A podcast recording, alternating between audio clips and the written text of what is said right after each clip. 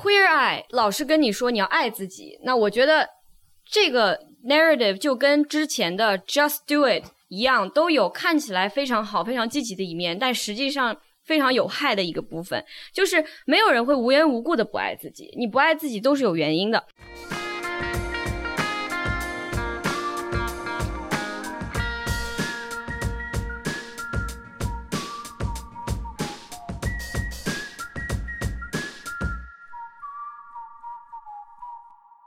大家好，我叫 Tony Lin，我是贝斯在纽约的媒体人。大概是上个星期的时候吧，呃，小城喧哗找到我说他们要举行他们的第一次线下活动，问一下我能不能 introduce 他们。我当然很开心啊，我作为听众来说。然后呢，回家想了一下，觉得 不对，这是个陷阱。他们现在找到我。来介绍他们的第一次线下活动，这是要把我树上 mansplaining 的典型。那 by the way 哈，就是呃四位女主播以及台下的女性，你们要是不太清楚 mansplaining 是什么，那我给大家简要解释一下。mansplaining 就是说一个男性在没有在没有这个切身经验或者专业知识的情况下，去跟女性去解释一些呃各种各样的问题，是非常不好的一个行为，懂了吗？懂了，懂了，懂了，懂了。啊，之前真的完全不知道呢。感谢 Tony 老师。那。讲到这里呢，那我知道大家其实现在非常想跟我说的是 “shut the fuck up, and let the women speak”。所以说，without further ado，让我们欢迎雕雕、Easy、阿花和伊娜。Thank you。呃，非常非常感谢 Tony 的 introduction，是我把他逼到了这个份儿上，所以就是非常感谢。然后也非常感谢今天在这里啊给我们免费提供场地的 Blue Stockings 蓝丝袜，然后希望大家能够就是支持他们。呃，然后就是第一件事情就是先大家对一下脸，因为我们所有的听众都说根本分不清谁是谁，所以今天你们终于可以把声音和脸对上号了。这个是我们的主播雕雕，大家好，我是雕雕，然后我是主播 Easy。大家好，我是 Afra。嗯，大家好，我是伊娜。OK，今天非常特别的，就是首先是国际三八妇女节，祝大家节日快乐。然后呢，今天也是小时喧哗的两周年纪念日。然后阿花也专门是 Afra 专门从加州飞过来来做这期特别的节目。然后这期节目其实我们想讲的话题就是 The Modern Makeover Show，就是现代的改造节目。然后我们要先从这个 Queer Eye 这个节目来讲起。在节目开始之前，我觉得我还是要。先讲一下我们的这个开场白，然后其中有一个 term，大家知道的话就可以喊出来，就是“小声喧哗”是一档四个当代女性讨论欧美流行文化以及其背后复杂的文化社会现象的播客。如果你喜欢我们的节目，可以考虑使用文艺复兴式赞助节目播出。我们是以冷尬著称的，所以如果你喜欢节目，请啊给我们去 Patreon 或者是爱发电上打钱，然后这两个众筹平台的链接会放在我们节目的文案当中啊。然后说到这个，就非常非常非常感谢在座的各位，因为是有你们，我们才能用你们的血汗钱去买这些设备。呃，当然我的机票钱不是从这里面出的啦。然后另外非常感谢我们很多亲戚还有朋友，呃，然后帮我们把这个场子搞热闹，然后。非常感谢有这样一个 community，然后呃能现在坐在这里，然后去做这样一款呃 live show。对，然后同时感谢我们所有的 editor，就是不知道给我们解放了多少的时间，然后是包括 Val 和雨虹和赵露，还有 Joshua，还有之前帮我们剪过的清明，感谢大家。对，谢谢你们。呃，OK，那我们就先开始吧。就在嗯，我想先问一下大家，有多少人看过 Queer Eye 这档节目？就是你可以举手。OK，在场大部分的人都看过 Queer Eye，呃，其实 Queer Eye 这现在 Netflix 上我们大家比较熟悉的这个节目已经是一个再版了。老版这个节目，伊娜你是不是看过？对，我是呃小学还是初中的时候，在国内的那个明珠台，就在广州明珠台有放，然后就是老版的粉熊救兵，就是那个 Queer Eye for the Straight Guy。其实老版的那个节目算是 Makeover Show 的一个呃开了一个先河，因为它是改造男性，而不是说改造女性，然后主要是从外观呐，然后各种就是衣品呐，然后等等各种方面，主要是改造直男。对，主要是改造直男，然后它的整个。啊，就是出发点，整个 premise 就是这五个就是 Fab Five，他们是他们的品味特别好，然后他们的品味就是用来拯救直男的。嗯，对。然后这个新一期的节目被改造的对象的这个从。性别也好、性向也好、这个阶级也好，都变得更加的多元化。所以我觉得也是二零一九年和二零一八年开播以来，呃，可以说非常符合我们现在时代精神的一档节目。我其实想问一下雕雕，就是说为什么我们大家喜欢看这种呃变装的或者变装或者改造的节目？对，因为其实我们呃，actually let me think about this。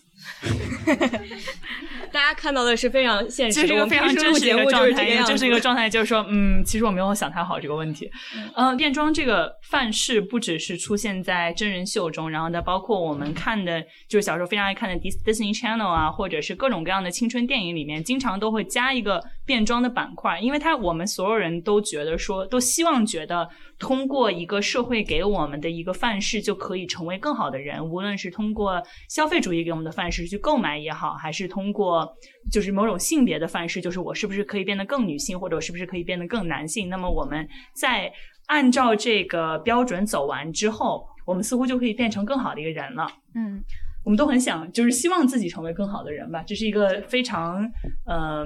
正常的一个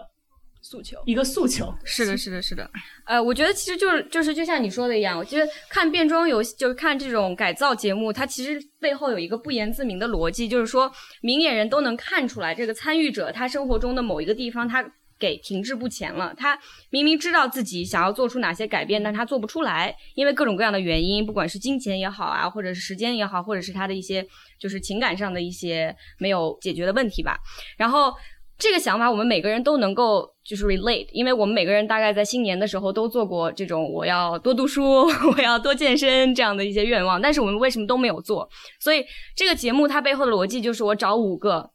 又年轻又帅气，然后极其自信的五个仙女教母一样的人进入你的生活，然后摧枯拉朽一般的把所有的问题都给你解决掉。就是现实生活比这复杂的多，但是我们就喜欢看这样一个小时之内一个人的人生被彻底改变的这样一个节目。对，没错。然后以及它背后的一个逻辑是，这五个人他有无限的资源，有无限的金钱，然后以及无限的耐心，然后这是让你感觉非常温暖的、非常好的，让你觉得很 uplifting 的一点。并且还有一点，就是它这个节目让一个很复杂的过程，就是把它浪漫化并且正常化。就是其实大家都知道，你要是比如说装修，就是这是很复杂的一件事情，就是你从选这个颜色到那个颜色，对吧？然后包括就是什么穿着打扮啊，就是其实需要这个过程是非常复杂的。但是他就把它变得说，哎呀，就是你的这几个仙女教母来了，然后就是。Wave their magic wands or something，然后就一下子就哒哒，然后就戳下来，就是变成天鹅了。哎，就是着装这件事有多复杂？昨天小声喧哗节目组里面为了今天穿什么，就发了五十条短信，然后还是没有 coordinate outfit。对对，但是嗯，美国无论是世界上很多很多地方都有非常相似的这种节目，但是 Queer Eyes 出来的时候，还是给人一种耳目一新的感觉，因为这种变装节目的范式，它可能首先第一个是说你的生活有问题。你先是从一个规训者的角度去看，就是我作为社会，我带入社会的这个角色，然后我觉得你的生活中这些东西是有问题的，然后以一个非常爽的方式让你帮你解决这个问题。但这个过程本身又有一些，就你会看这种节目觉得很不尊重人。但是 Queer Eyes 在一定程度上，Queer Eye 是单数不是复数，Queer Eye，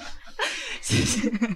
，Queer Eye 在一定程度上。改变了这一点，因为它其实有一种看破不说破的逻辑吧，就是说，因为这些人是 queer，因为这些人是性少数群体，所以似乎他们就更熟悉社会是如何用语言啊、用习俗来去规训一个人的。然后，那么似乎这些人就能够拥有更强的同理心，似乎他好像就是。因为是这样，我就能够更加开解自己，然后我怎么我能够以最具同理心的方式来温柔而强烈的告诉你，勇敢的活下去。它背后隐藏着这么样的一种逻辑。对对对，我觉得这个逻辑成立，是因为这五个人，就 Fab Five 这五个人，虽然你从电视上看他们，他们从第一季开始就已经是怎么说就。光鲜亮丽，光鲜亮丽，没错。就比如说 Tan，他就是棕色的皮肤，银色的头发，然后又帅气又性感。然后像 Anthony，至今还是我们 Family Plan 那个伊娜同学的账号的头像。每次我 log in 的时候都可以看到一眼 Anthony。然后 Jonathan 就不用说了，Jonathan 就是一个就是穿着高跟鞋的一个小甜心。然后 Bobby 就是所有人都在电视机前。晃的时候，他像狗一样在背后装修，所以我们大家都最喜欢 Bobby。然后 Karamo，我觉得一会儿我要着重的讲，因为 Karamo 其实是在整个这个剧里面做的最难的一个工作，因为这个剧的口号就是 “more than a makeover”，就是比改造要更深，就是不只是改造。所以他做的就是这个 more 对他就是这个 more，没错。然后就是这个 Fab Five 的人设，如果他们一直都真的是这些很有钱、很光鲜亮丽的人，那么他们进来你的生活，说哇，你居然。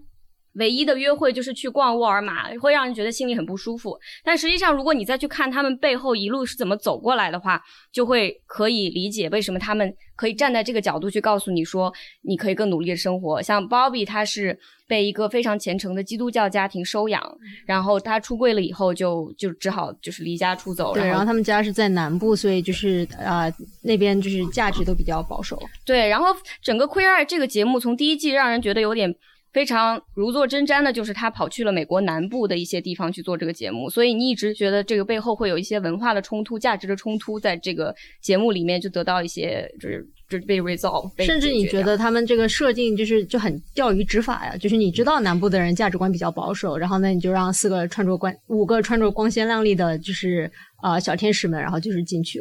对对对，对，因为就是至少老版的 Queer Eyes 它里面有这样的一个看破不说破的预设吧，就是只要你是性少数群体，那么你因为你被社会规训过，所以你是更能够共情的。那么这种共情是可以带着你跨越性别也好、阶级也好、性向也好的这种标签，然后那无论我是谁，只要有一个 gay friend，然后这个 gay friend 就可以解决你所有的。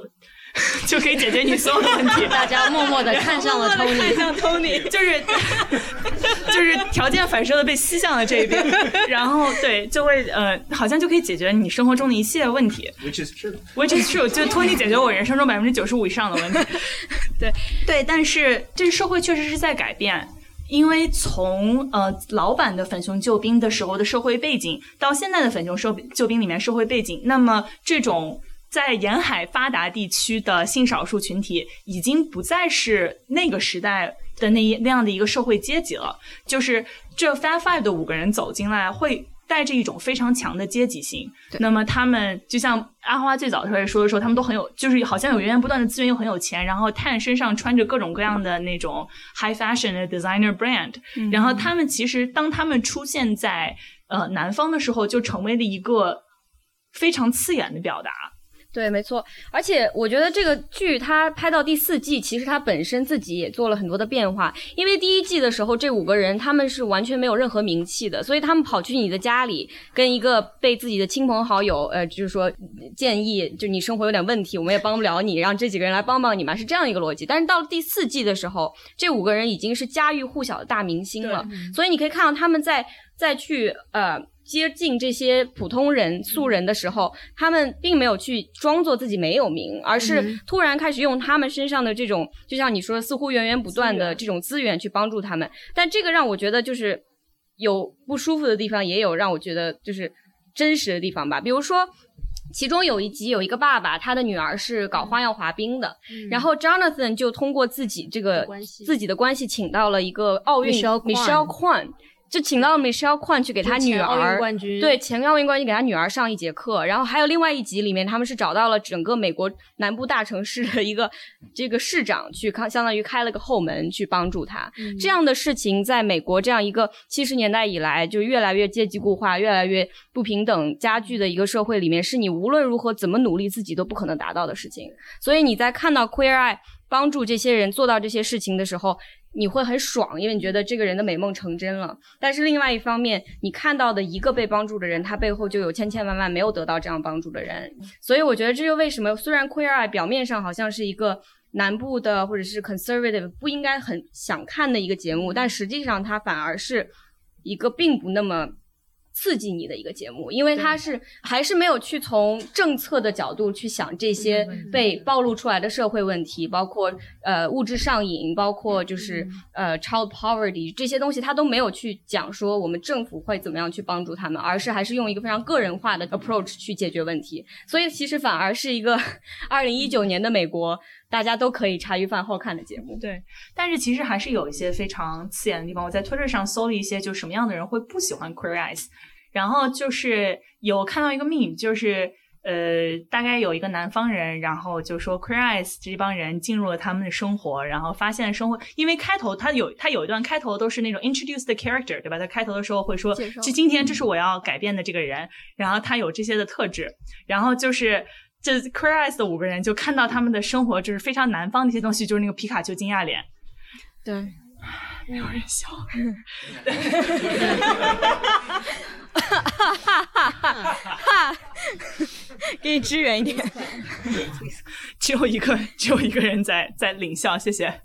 对，这样东西是很刺眼的。对，而且就是我觉得他们五个人也并不是同样的背景，对吧？比如说 Karamo 是唯一一个黑人，然后所以他的。种族在这个节目里面其实有不断的被提起，就是这是我觉得挺好的一件事情。但是很明显，就是他在一个农场上面，他一踏进一个农场，他整个人浑身不舒服，浑身颤抖，对，浑身颤抖。然后像 Jonathan 啊，像 Bobby 啊，他们这种从小在农场长大的白人小孩，就就是感觉回到了家里一样。所以这个节目能够把这些小的细节表现出来，我觉得还是挺挺好的。然后我觉得跟老板的一个区别就是。他问的这些问题，还有他帮助这些主人公所解决的这些问题，他已经是跟旧的版本相比迈出了很大一步的。因为旧的版本，他。有很多就是并没有道破的那些啊细节，就比如说，他就默认说这五个 like the fabulous five gays 他们是品味特别好，他就停留在一个品味，就是说你默认他们作为性少数群体，他们不是直男，所以他们的品味就比直男要好。然后他就只停留在这一个非常表层的一个出发点，然后去做所有的这些对直男的改造的建议，他并没有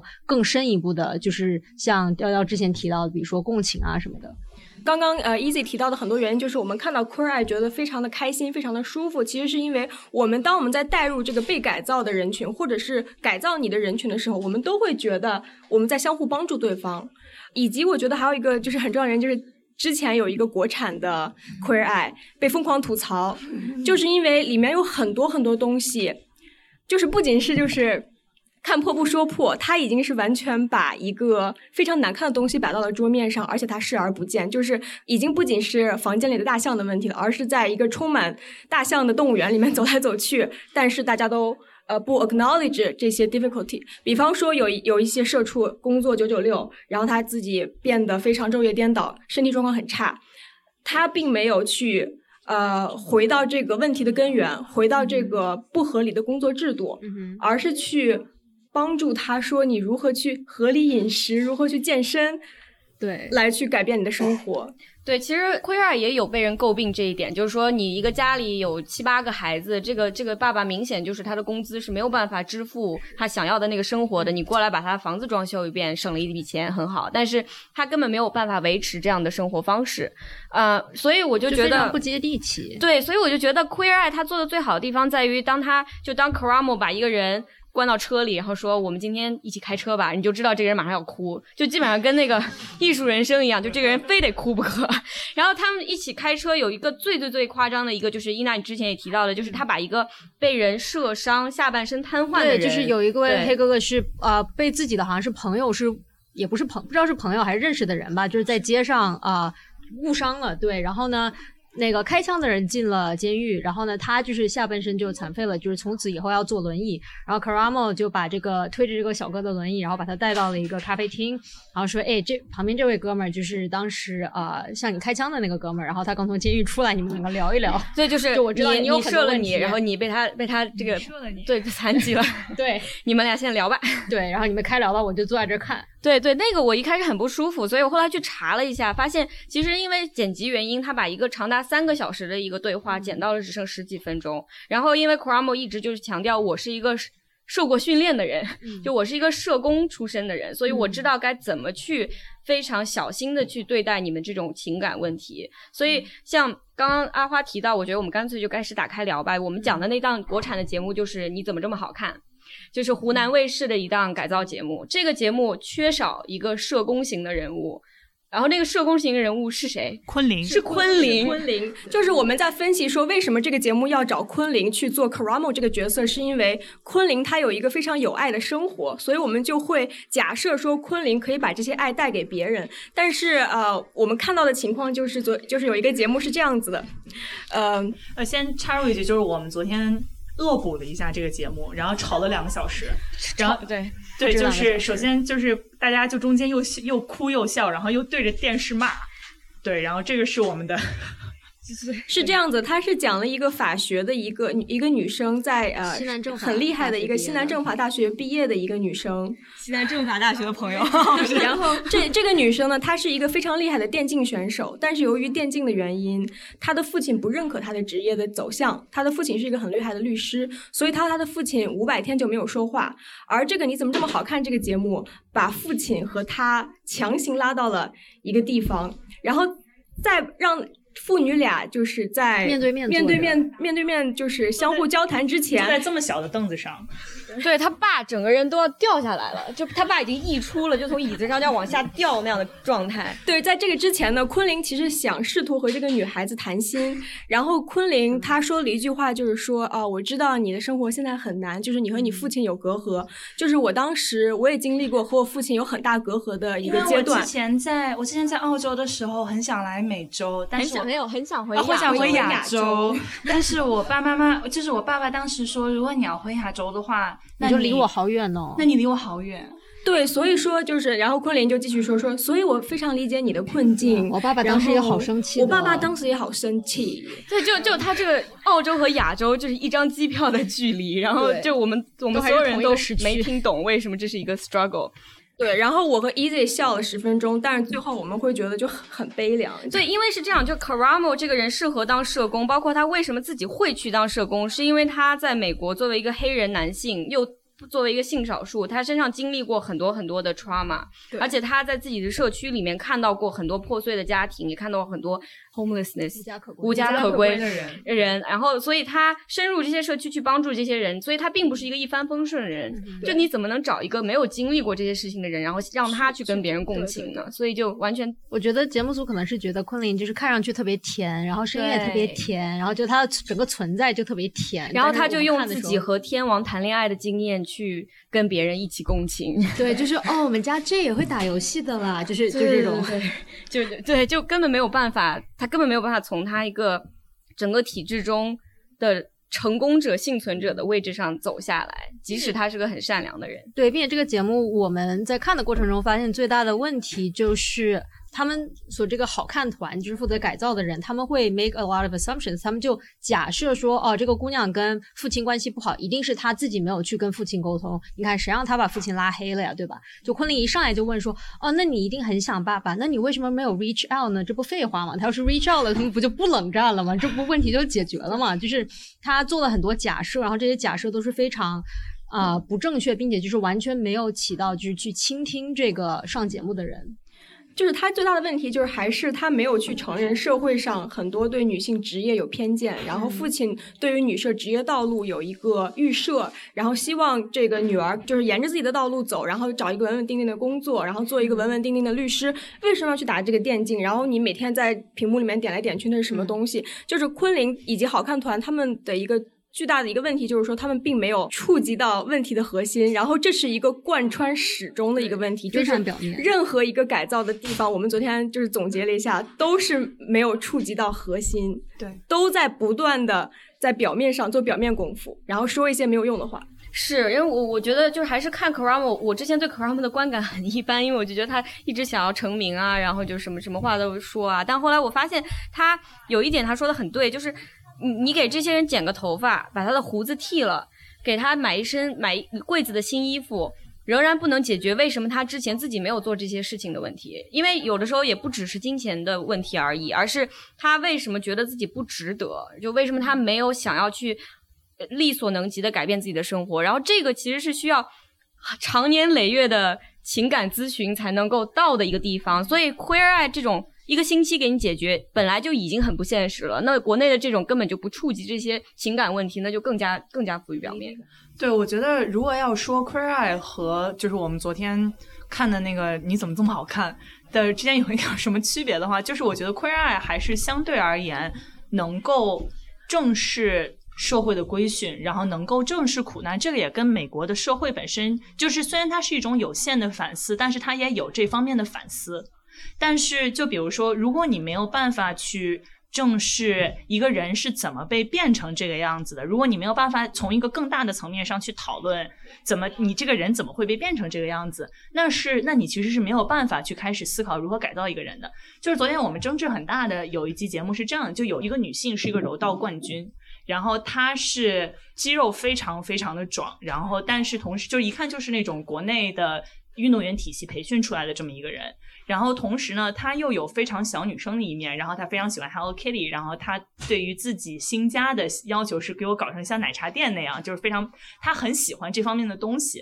然后，那么他们给她的最后的做法，就真的是把她家给她搞成了一个非常像奶茶店一样的，然后给她穿的衣服也是就是一个非常 feminine 的一个好嫁风，给她穿了一身好嫁风的衣服。但这个女生是一个非常非常有领导力，然后非常非常有。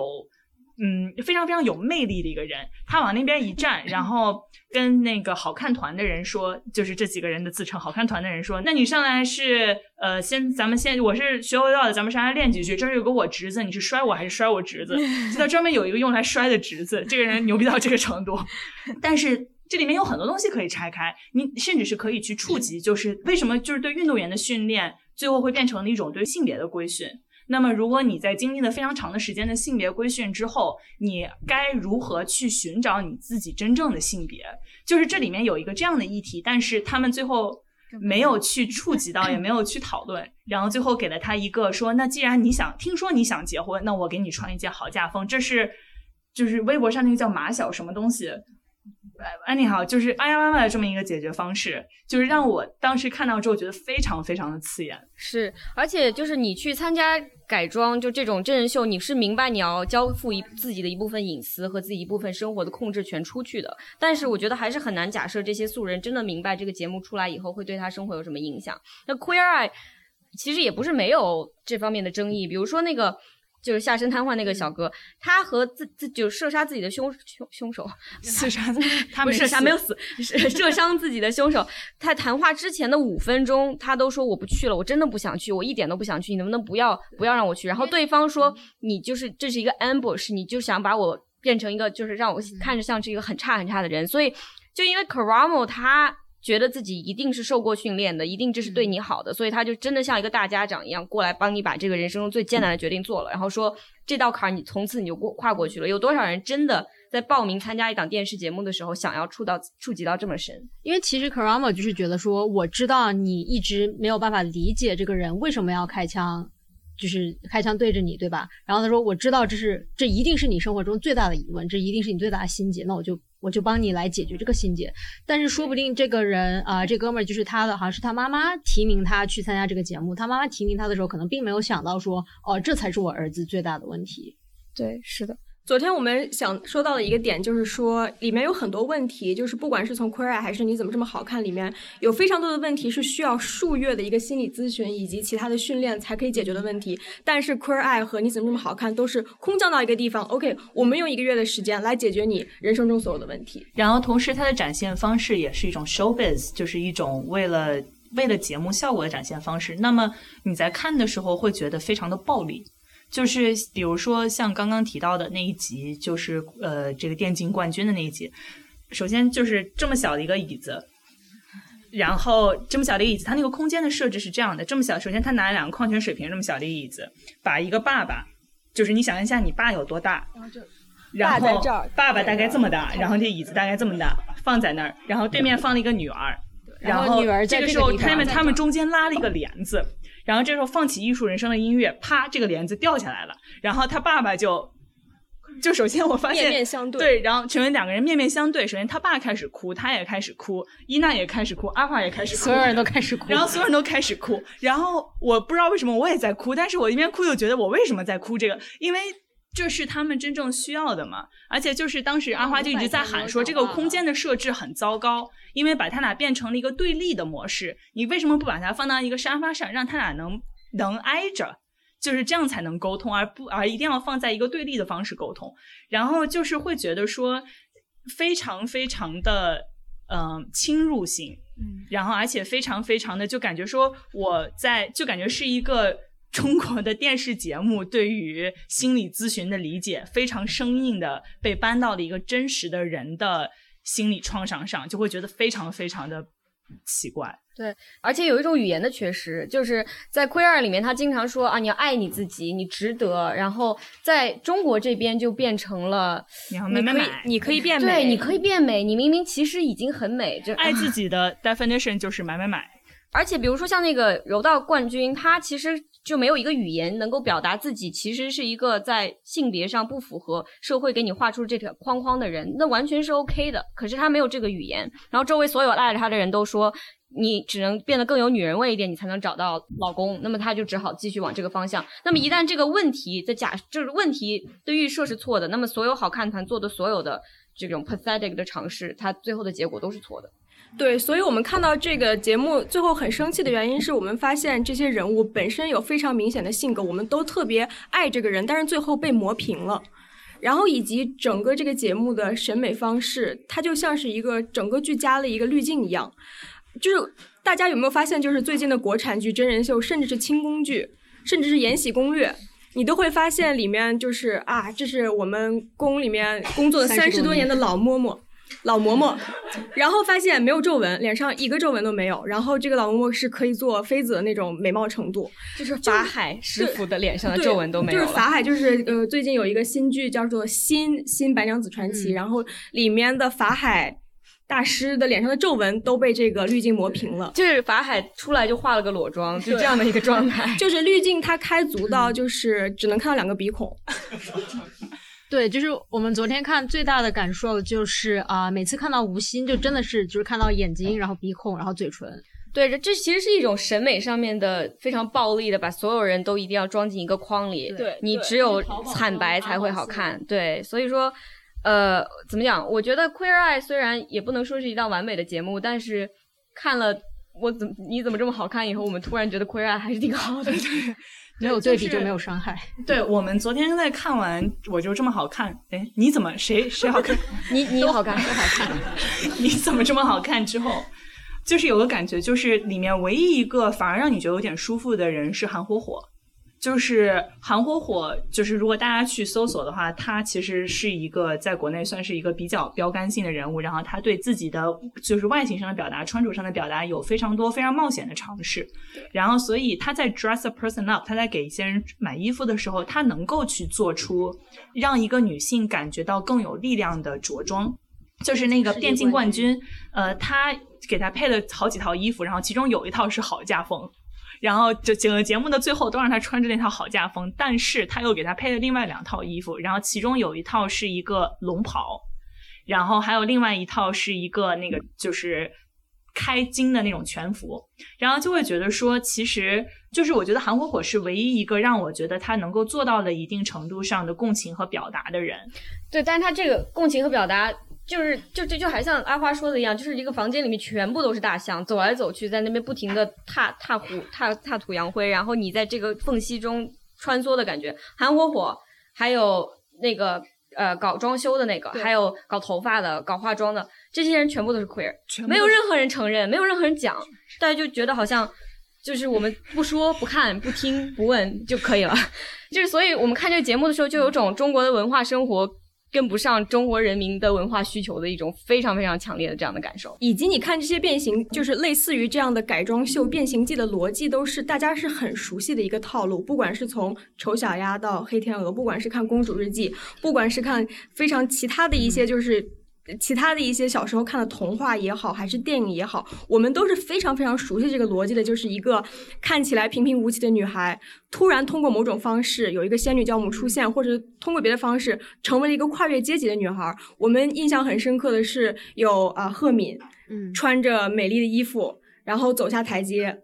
但是她之前是一个满脸雀斑的一个小女孩。然后我们看到安妮海瑟薇，之前就所有人都都瞎了，都是她丑。然后最后她她 变成公主之后，这都瞎了。然后对她变成公主之后，就大家就说哦你好美，就对对对，你把眼镜摘了，你对你把眼镜你你把眼镜摘了你就好美，这就是一个逻辑，这是我们非常非常熟悉的一个套路。对，就是其实福柯有这么一个理论，叫做 technology of person，就是一个关于人的技术，就是似乎你作为一个人的身份是可以根据某一套范式来改变的。就还是一开始说的那个问题吧，就是如果你不去讨论规训，你不去讨论这个人是通过一些什么样的范式变成这个样子，那你是不可能讨论怎么把把人从这个范式里面解放出来的。就是我其实特别喜欢的一个。就是我今天想说，我在哪儿看到的这种 makeover 或者是这种变形记变形的过程，是让我觉得很舒服。我就想起来花木兰，就花木兰里面其实有两个 makeover，有两个变形。第一个变形是她先把自己涂成那个样子，然后 ancestors here my 对，that was so bad。然后就 anyways，她去相亲的剪掉，她去相亲不剪，剪掉，真对不起大家。嗯，就是它里面有一段，就是他去相亲那段，然后但是他自己也很别扭。我们作为观众，我们也知道他别扭，然后其他人也会觉得他别扭。但是在别扭完了之后，他最后经历了第二次 makeover。就是把自己的头发剪掉，然后穿上盔甲打马出门。就是这一个是真正基于他自己的需求，真正基于他自己是谁的这样的一个变形。就是他变成了自己应该成为的人。就是这是第一开始的这种基于性别和基于社会要求的变形，还是就是基于你自我实现的一种变形？就是我觉得花木兰其实在。差不多在这个前半部分把这两个并列起来，其实就是还是非常有意思的。这也是为什么很多人觉得《花木兰》可能是迪士尼拍的就最有进步意义的一个电影。对，刚刚雕雕提到了福柯，其实我我想就是再加的一点就是说，我们其实可以想一下，到底是什么限制了我们对于自己能变成怎样的人的这样一个想象力？到底是什么变成了这样一个天花板，让我们使劲去够，都完全没有办法冲破？我呃在去逛 MoMA 的时候，我看到梵高的自画像，然后我在梵高自画像前，我就突然觉得他自己对自己的认知可以是丑陋的，可以是狰狞的，可以是非常痛苦的。但是如果你走在街头，你随便找一个人说你现在画一个自画像给自己，那很有可能是一个 filter 之后的自己。甚至我给自己画一个自画像，我脑子里面第一反应的都是我。P 过之后，或者是我加过滤镜之后的自己，所以这是一个非常奇怪，以及一个非常就我们都已经被现代变形了，发人深省的一个一一个一个思考。对，其实就是，嗯，我其实还是想说，就我现在先把一个一个 soapbox 拉过来，然后站上去，接下来我就要讲这个这个这个事情是这样子，就是 queer eye，他老是跟你说你要爱自己，那我觉得这个。Narrative 就跟之前的 Just Do It 一样，都有看起来非常好、非常积极的一面，但实际上非常有害的一个部分，就是没有人会无缘无故的不爱自己，你不爱自己都是有原因的。包括美国每年这么多人死于呃 substance substance abuse，死于这种肥胖，这个这个就是这种，其实都跟自己的生活方式和自己的这个阶阶级和和这个收入相关的这种这种死亡，就这种死亡，有人管它叫。因为绝望而死亡，就他可能在病理上表现出来的是各种各样的原因，但是实际上都是一种对自己失去了希望，然后你在这个社会中看不到上升的通道，然后因为绝望而死这样的一种死亡。那这种死亡是不可能通过喊几句口号说你要爱你自己，你每天给自己的胡子打点 conditioner 就可以改变的。这个是这个人他可能从小爸爸打妈妈，然后九九岁的时候就是高中没有毕业就被学校开除了，开除了以后就开始。呃 cook math，然后在之后就就就是你知道，就我们都我们大家脑子里都有这样的一个人，这个人可能住在 Oregon 的一个小乡村里，也有可能住在美国的某个大城市里面。就是这样的人，他是他自己不是很同情自己。我觉得有有一种说法，就是好像你要 take personal responsibility，但是全美国所有的任何的阶段的这种 program 都不会说你要把你的问题怪在社会上，所有人都会说你要先你要先承认是你做错了。那确实，所以说很多这些瘾君子什么，他们想要变好的时候，都会说是我做错了，不要不要觉得我是一个没有 moral agency 的人，我是做了很多错的决定，但是为什么这个社会有这么这么这么多的人，他最后就是都是这样的一个结局？这个难道不是我们整个社会可以在一起做的事情吗？然后我就觉得像 Queer Eye 这样子的节目，它因为聚焦个体，就是就是 appeal 我们人性中一个非常自然的一点，就是我看到你，我认识你，我喜欢你。哎，突然表白了。我看到你，我喜欢你，我可以共情你。然后，然后，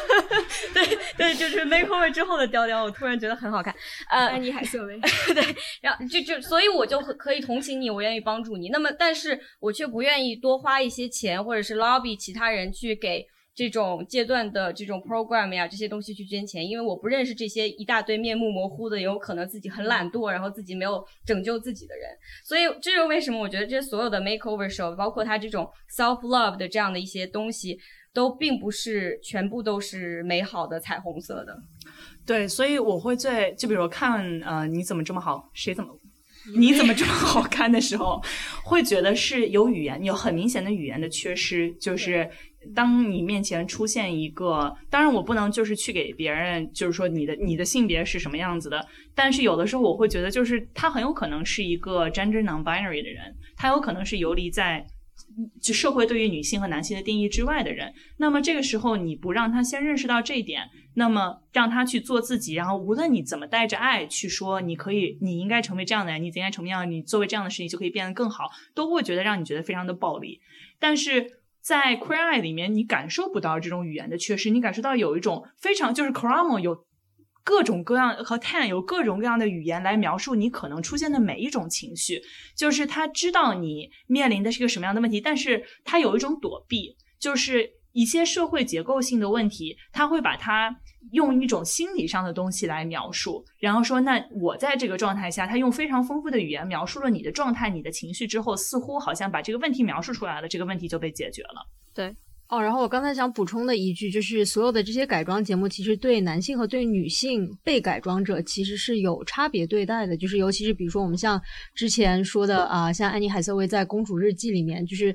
他所传达的这个信息是，你在被改造之前是没有任何价值的，你是丑的，你是没有人看到你的，就是他会说，比如说走在街上是什么被篮球砸呀，这有可能是另外一个电影，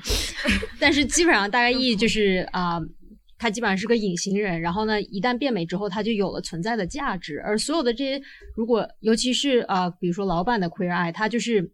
在改装这个直男之前，他是说，哦，你是你这个人的存在是有意义的，只不过呢，你以前就是不太会穿衣服，我们帮你稍微改造一下，然后呢，就成功了。对对对，你的价值是一直存在的。对的，对我觉得这样的现象就是在。不论是中国还是《寄生虫》中所描绘的韩国，都是贫穷家的家人，然后随便换一身衣服，立马就能大摇大摆的、非常自在的走在富人区，然后走在这个豪宅里面，然后他们有一种非常虚幻的一种对于自我感觉非常良好的感觉。然而外面是瓢泼大雨，然而危险就。躲在这个瓢泼大雨之下，然而是底下是非常非常恐怖的事情。我们都能从寄生虫中感受到这种恐怖，然后感受到这种架在空中的一种虚幻的感觉。Yeah，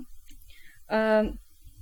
暴力结尾吧，暴力结尾。我们每次录节目录到最后一个多小时，就都开始开始看着对方。呃，对，就是相顾无言，这时候就可以暴力结尾了。我觉得就是最后总结一下，就是反正这样所有的变装节目，它背后都有一个逻辑，就是你个人的价值是可以通过消费主义而改变的，然后你身上的问题是可以通过个人的努力而改变的。那么，我觉得这可能就是作为一个娱乐节目它的局限性吧，我们也不能。就是其实 Queer 已经基本上像是五个明星去做义工的一个节目了，我们已经不能要求他做更多。免费装修，对，暴力结尾，暴力结尾。